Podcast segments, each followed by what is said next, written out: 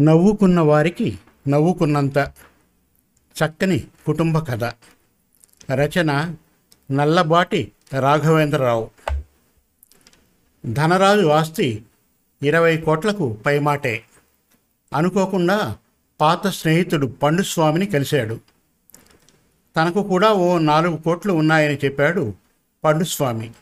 చెప్పడమే కాదు పూర్తి వివరాలు కూడా స్నేహితుడికి తెలిపాడు. ఆసక్తికరమైన ఈ కథను నల్లబాటి రాఘవేంద్రరావు గారు రచించారు. ఈ కథ మన తెలుగు కథలు డాట్ కాంలో ప్రచురింపబడింది. ఇక కథ ప్రారంభిద్దాం. ధనరాజు రాజమండ్రి నుండి విజయవాడ వెళ్ళడానికి తన ఇన్నోవా కారు ఎక్కి కూర్చున్నాడు. అతని ప్రయాణం ముఖ్యమైన ఆఫీస్ పని. కారు చాలా వేగంగా పోతుంది. చాలా దూరం వెళ్ళాక దారిలో కారు ఆపమన్నట్టు ఒకతను చేయి ఊపాడు. కానీ ధనరాజు ఆపలేదు. కారు చాలా దూరం ముందుకు పోయింది. కానీ సడన్గా ఆగిపోయింది. యూటర్న్ తిప్పి వెనక్కి వచ్చింది కారు. నీ పేరు పండుస్వామి కదూ? ఎయిర్ విండ్ మిర్రర్ కిందికి దింపి అడిగాడు ధనరాజు. అవును మీరెవరు? నేను రా ధనరాజుని మనిద్దరం టెన్త్ క్లాస్లో క్లాస్మేట్స్ గుర్తుందా?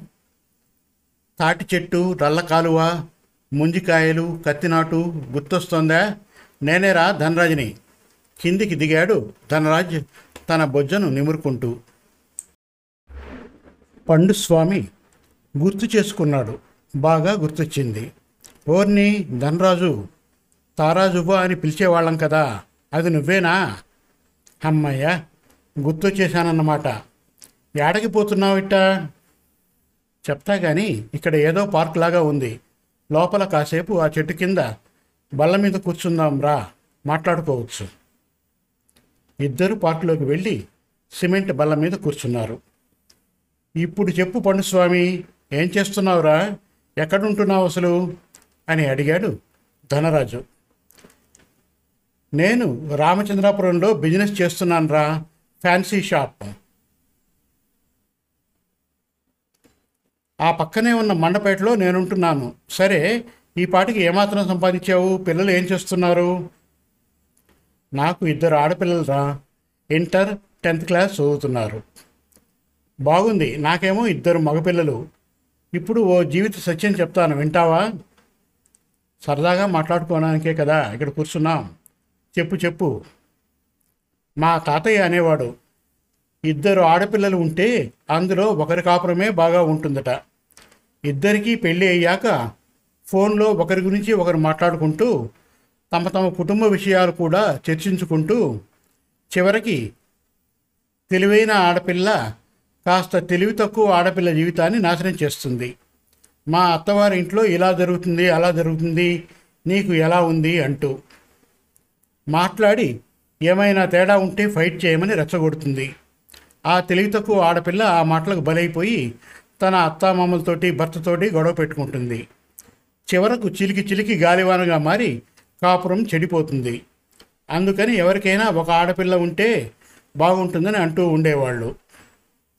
ఆ తాతయ్యే మళ్ళీ ఏమనేవాడో తెలుసా? ఇద్దరు మగపిల్లలు ఉన్నా ప్రమాదం అనేవాడు. ఇద్దరు మగపిల్లలు ఉన్న తల్లిదండ్రులు సుఖపడడం ఎక్కడా జరగలేదట. వృద్ధులైన తల్లిదండ్రులను చూసుకునే విషయంలో నువ్వు చూస్తే నువ్వు చూడు అని తగువులాడుకొని చివరకు ఇద్దరూ చూడడం మానేస్తారట. బాగుంది కదూ? అందుచేత పిల్లల విషయంలో నువ్వు నేను మైనస్సే బాగుంది కదూ? సరదాగా చెప్పాను రా నువ్వు ఏదైనా చెప్పు. నేను జోక్ చెప్తాను రా జోకా నాకు చాలా ఇష్టం. చెప్పు. ఇద్దరు ఫ్రెండ్స్. ఒకరికి కారు ఉంది. ఇంకొకరికి కారు లేదు. ఇందులో కారు ఉన్నవాడు మధ్యతరగతి వాడు. కారు లేనివాడు కోటీశ్వరుడు. ఇది ఎలాగా? నువ్వు చెప్పలేవు కానీ నేనే చెప్తా. డబ్బు లేనివాడు సరదా కోసం కొన్నాడు. డబ్బు ఉన్నవాడు తెగుళ్ళు రోగాలు ఎక్కువైపోయి ఎక్సైజ్ కోసం కారు అమ్మేసి నడుస్తున్నాడు. ఎలాగుంది ఈ జోక్? జోక్ కాదురా బాబు ఇదో పెద్ద సత్యం. అలా ఇద్దరూ చాలాసేపు మాట్లాడుకొని గలగలా నవ్వుకున్నారు. ధనరాజు తను చాలా కోటీశ్వరుడని రెండు బిల్డింగులు మూడు కార్లు నాలుగు సైట్లు మూడు వ్యాపారాలు ఒక రైస్ మిల్ సంపాదించానని చెప్పుకున్నాడు. కానీ ఇరవై కోట్ల ఆస్తి ఉన్న బీపీ షుగర్ జబ్బులకు బలైపోయానని నిద్ర సరిగ్గా పట్టని స్థితిలో ఉన్నానని తను డబ్బు సంపాదించి కూడపెట్టడానికి ఇరవై నాలుగు గంటల సమయం కూడా సరిపోవడం లేదని చెప్పుకొచ్చాడు. కడుపు నిండా తిండి తినలేకపోతున్నాను అని తన విషయం చెప్పుకొచ్చి పండుస్వామిని అతని ఆర్థిక పరిస్థితులు చెప్పమని అడిగాడు. పండుస్వామి గలగలా నవ్వేశాడు. ధనరాజుకు అర్థం కాలే. ఏరా ఫ్రెండ్ దగ్గర దాస్తున్నావా? నేను చెప్పలేదా నా విషయాలు? అన్నాడు ధనరాజు. చెప్పడానికి ఏముందిరా? నీ అంత సంపాదన కాదు నాది అన్నాడు పండుస్వామి. అది సరే అసలు ఏమాత్రం సంపాదించావు? చెప్పు. ఏం కొన్నావు? చెప్పు అడిగాడు ధనరాజు. ఎందుకులే? అన్నాడు పండుస్వామి. అంటే ఫ్రెండ్స్ అంటే భార్యాభర్తల్లా ఉండాలిరా. కష్టసుఖాలు ఒకరికొకరు పంచుకోవాలి. అదే నిజమైన స్నేహం. అన్నాడు ధనరాజు. చెప్పమంటావా? చెప్పమంటావా? నవ్వకూడదు మరి. అన్నాడు పండుస్వామి. ఎందుకు నవ్వుతాను? అందరి సంపాదన ఒకలా ఉండదు కదా. చెప్పు. నువ్వేమో కోట్లు కోట్లు మొత్తం ఇరవై సంపాదించాను అన్నావు. నేను మాత్రం నేను మాత్రం నాలుగే సంపాదించానురా. రా నాలుగు చాలురా బాబు. అదేం తక్కువ కాదు కదా. ఇంతకీ ఏం కొన్నావు? Building site land. No no. ఆ నాలుగు భద్రంగా ఇంటి దగ్గర నా సూట్ కేసులోనే ఉన్నాయి అన్నాడు పండుస్వామి. ఇప్పుడు అర్థమైందిరా. నువ్వు తీసుకుంది రాంగ్ డెసిషన్. అమౌంట్ ఏదో దాని మీద పెట్టి ఉంచాలి. అలా చేసావనుకో దానికదే రెండు సంవత్సరాల్లో రెట్టింపు అయిపోతుంది. దీన్ని బట్టి నీకు సరైన ప్లాన్ లేదు అని అర్థమవుతోంది. అలా చేయలేదు నువ్వు. ఎవరైనా అమౌంట్ అంతా సూట్ కేసులో దాచుకుంటారా? ఇప్పటికైనా మునిగిపోయింది లేదు. సరే ఇప్పుడు నాకు బిజీ వర్క్ ఉంది. నిన్ను దారిలో డ్రాప్ చేసి వెళ్ళిపోతాను. రేపు మీ ఇంటికి వస్తాను. సరైన సజెషన్ నీకు ఇస్తాను. నీ ఫోన్ నెంబర్ ఇయ్యి. పైకి లేస్తూ అన్నాడు ధనరాజు. పండుస్వామి నవ్వేశాడు. పకపకా నవ్వేశాడు. తెగ నవ్వేశాడు. చాలాసేపు నవ్వేశాడు. ధనరాజ్ మళ్ళీ తన బొజ్జను నిమురుకుంటూ బయటకు వెళ్ళిపోయాడు. మన్నాడు ధనరాజు తన ఇన్నోవా కారు మీద పండుస్వామి ఇంటికి వచ్చేశాడు. వస్తూ వస్తూ బుట్టెడు యాపిల్ పళ్ళు తీసుకొచ్చాడు. పండుస్వామి అతని భార్య సత్యసుందరి ధనరాజును ఆహ్వానించారు. సత్యసుందరి ఆప్యాయతగా మాట్లాడుతూ అన్నయ్య గారు మీరు వస్తారని మా వారు చెప్పారు అంటూ బిస్కెట్లు టీ పట్టుకొచ్చి ఇచ్చింది చాలా ప్రేమగా. ధనరాజ్ ఆమె చూపించే ప్రేమకు ఆమె పలకరింపుకు అభిమానానికి చాలా ఆనందపడ్డాడు. అమ్మాయి నీ పేరు? అడిగాడు. సత్యసుందరి అన్నయ్య గారు చెప్పింది ఆవిడ. చాలా బాగుందమ్మా ఈ వెధవ పండుస్వామి గాడు నిన్ను బాగా చూసుకుంటున్నాడా? వీడికి ప్రాపర్టీ డెవలప్ చేయడం అస్సలు చేత కాదు. అది నేర్పుదామని వచ్చాను. నా చెల్లి హ్యాపీగా ఉండాలిగా? అందుకే నా పనులన్నీ మానుకుని వచ్చాను. సరే రేయ్ ఆ అమౌంట్ ఉన్న సుట్కేసి ఇలా పట్టుకురా. ఈ పాటికి చెదలు పట్టి ఉండొచ్చు అన్నాడు ధనరాజ్ పండుస్వామితో ఈసారి పండుస్వామి ఇంకా బిగ్గరగా నవ్వాడు. సత్యసుందరి కూడా మూతి ముడుపుగా ముసిముసిగా నవ్వింది. తెస్తానుండు అంటూ పండుస్వామి గదిలోకి వెళ్ళి సూట్ కేసు పట్టుకొని వచ్చాడు. నేను చెప్పేది ఏమిటంటే అమౌంట్ అంతా ఒకే చోట పెట్టకూడదు. ఒక కోటి బిజినెస్ మీద మరో కోటి ఫిక్స్డ్ డిపాజిట్ మీద ఇంకో కోటితో స్థలాలు కొనాలి. నాలుగో కోటి మిగిలి ఉంది మీ దగ్గర చూశారు. దాన్ని కొంత షేర్ల మీద కొంత బంగారం మీద ఇలా చేశారనుకో రెండు సంవత్సరాల్లో ఎనిమిది కోట్లు అయి తీరుతుంది. నాది గ్యారంటీ అంటూ ధనరాజు సూట్ కేసు తెరిచాడు. అందులో రెండు కవర్లు ఉన్నాయి. ఇదేమిట్రా క్యాష్ ఉందన్నావు అంటూ ఒక కవర్ ఓపెన్ చేశాడు.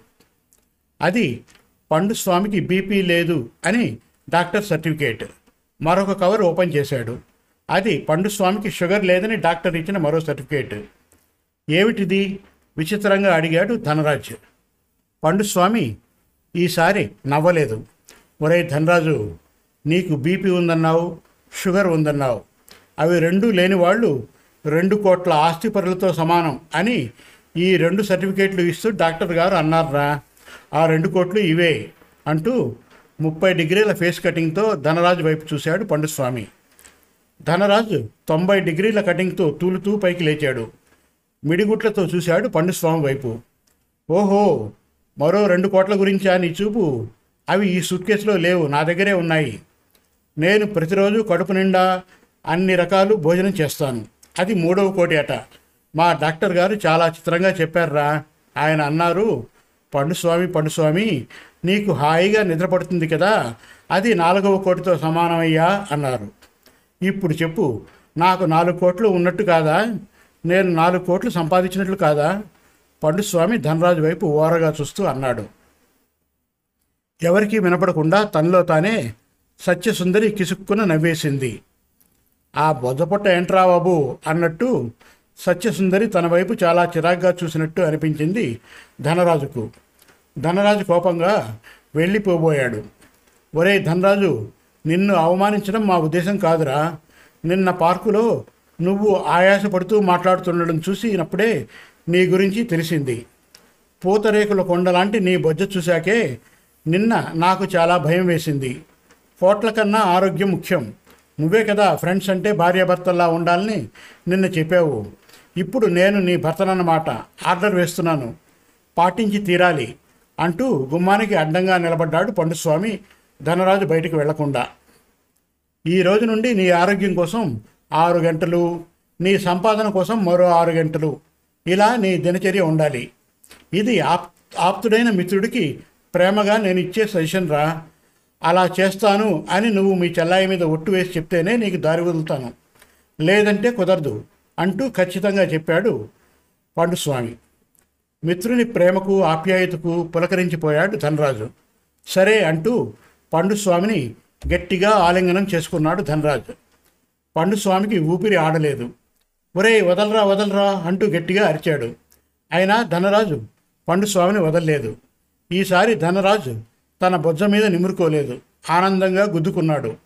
తన పెద్ద పొట్ట అంతా కరిగిపోయి చాలా హ్యాపీగా ఫ్రీగా ఉన్నట్టు అనిపించింది అతని మనస్సుకు ఎవరినీ కించపరచడం ఈ కథ ఉద్దేశం కాదు. మేలుకొల్పడమే రచయిత ఆశయం.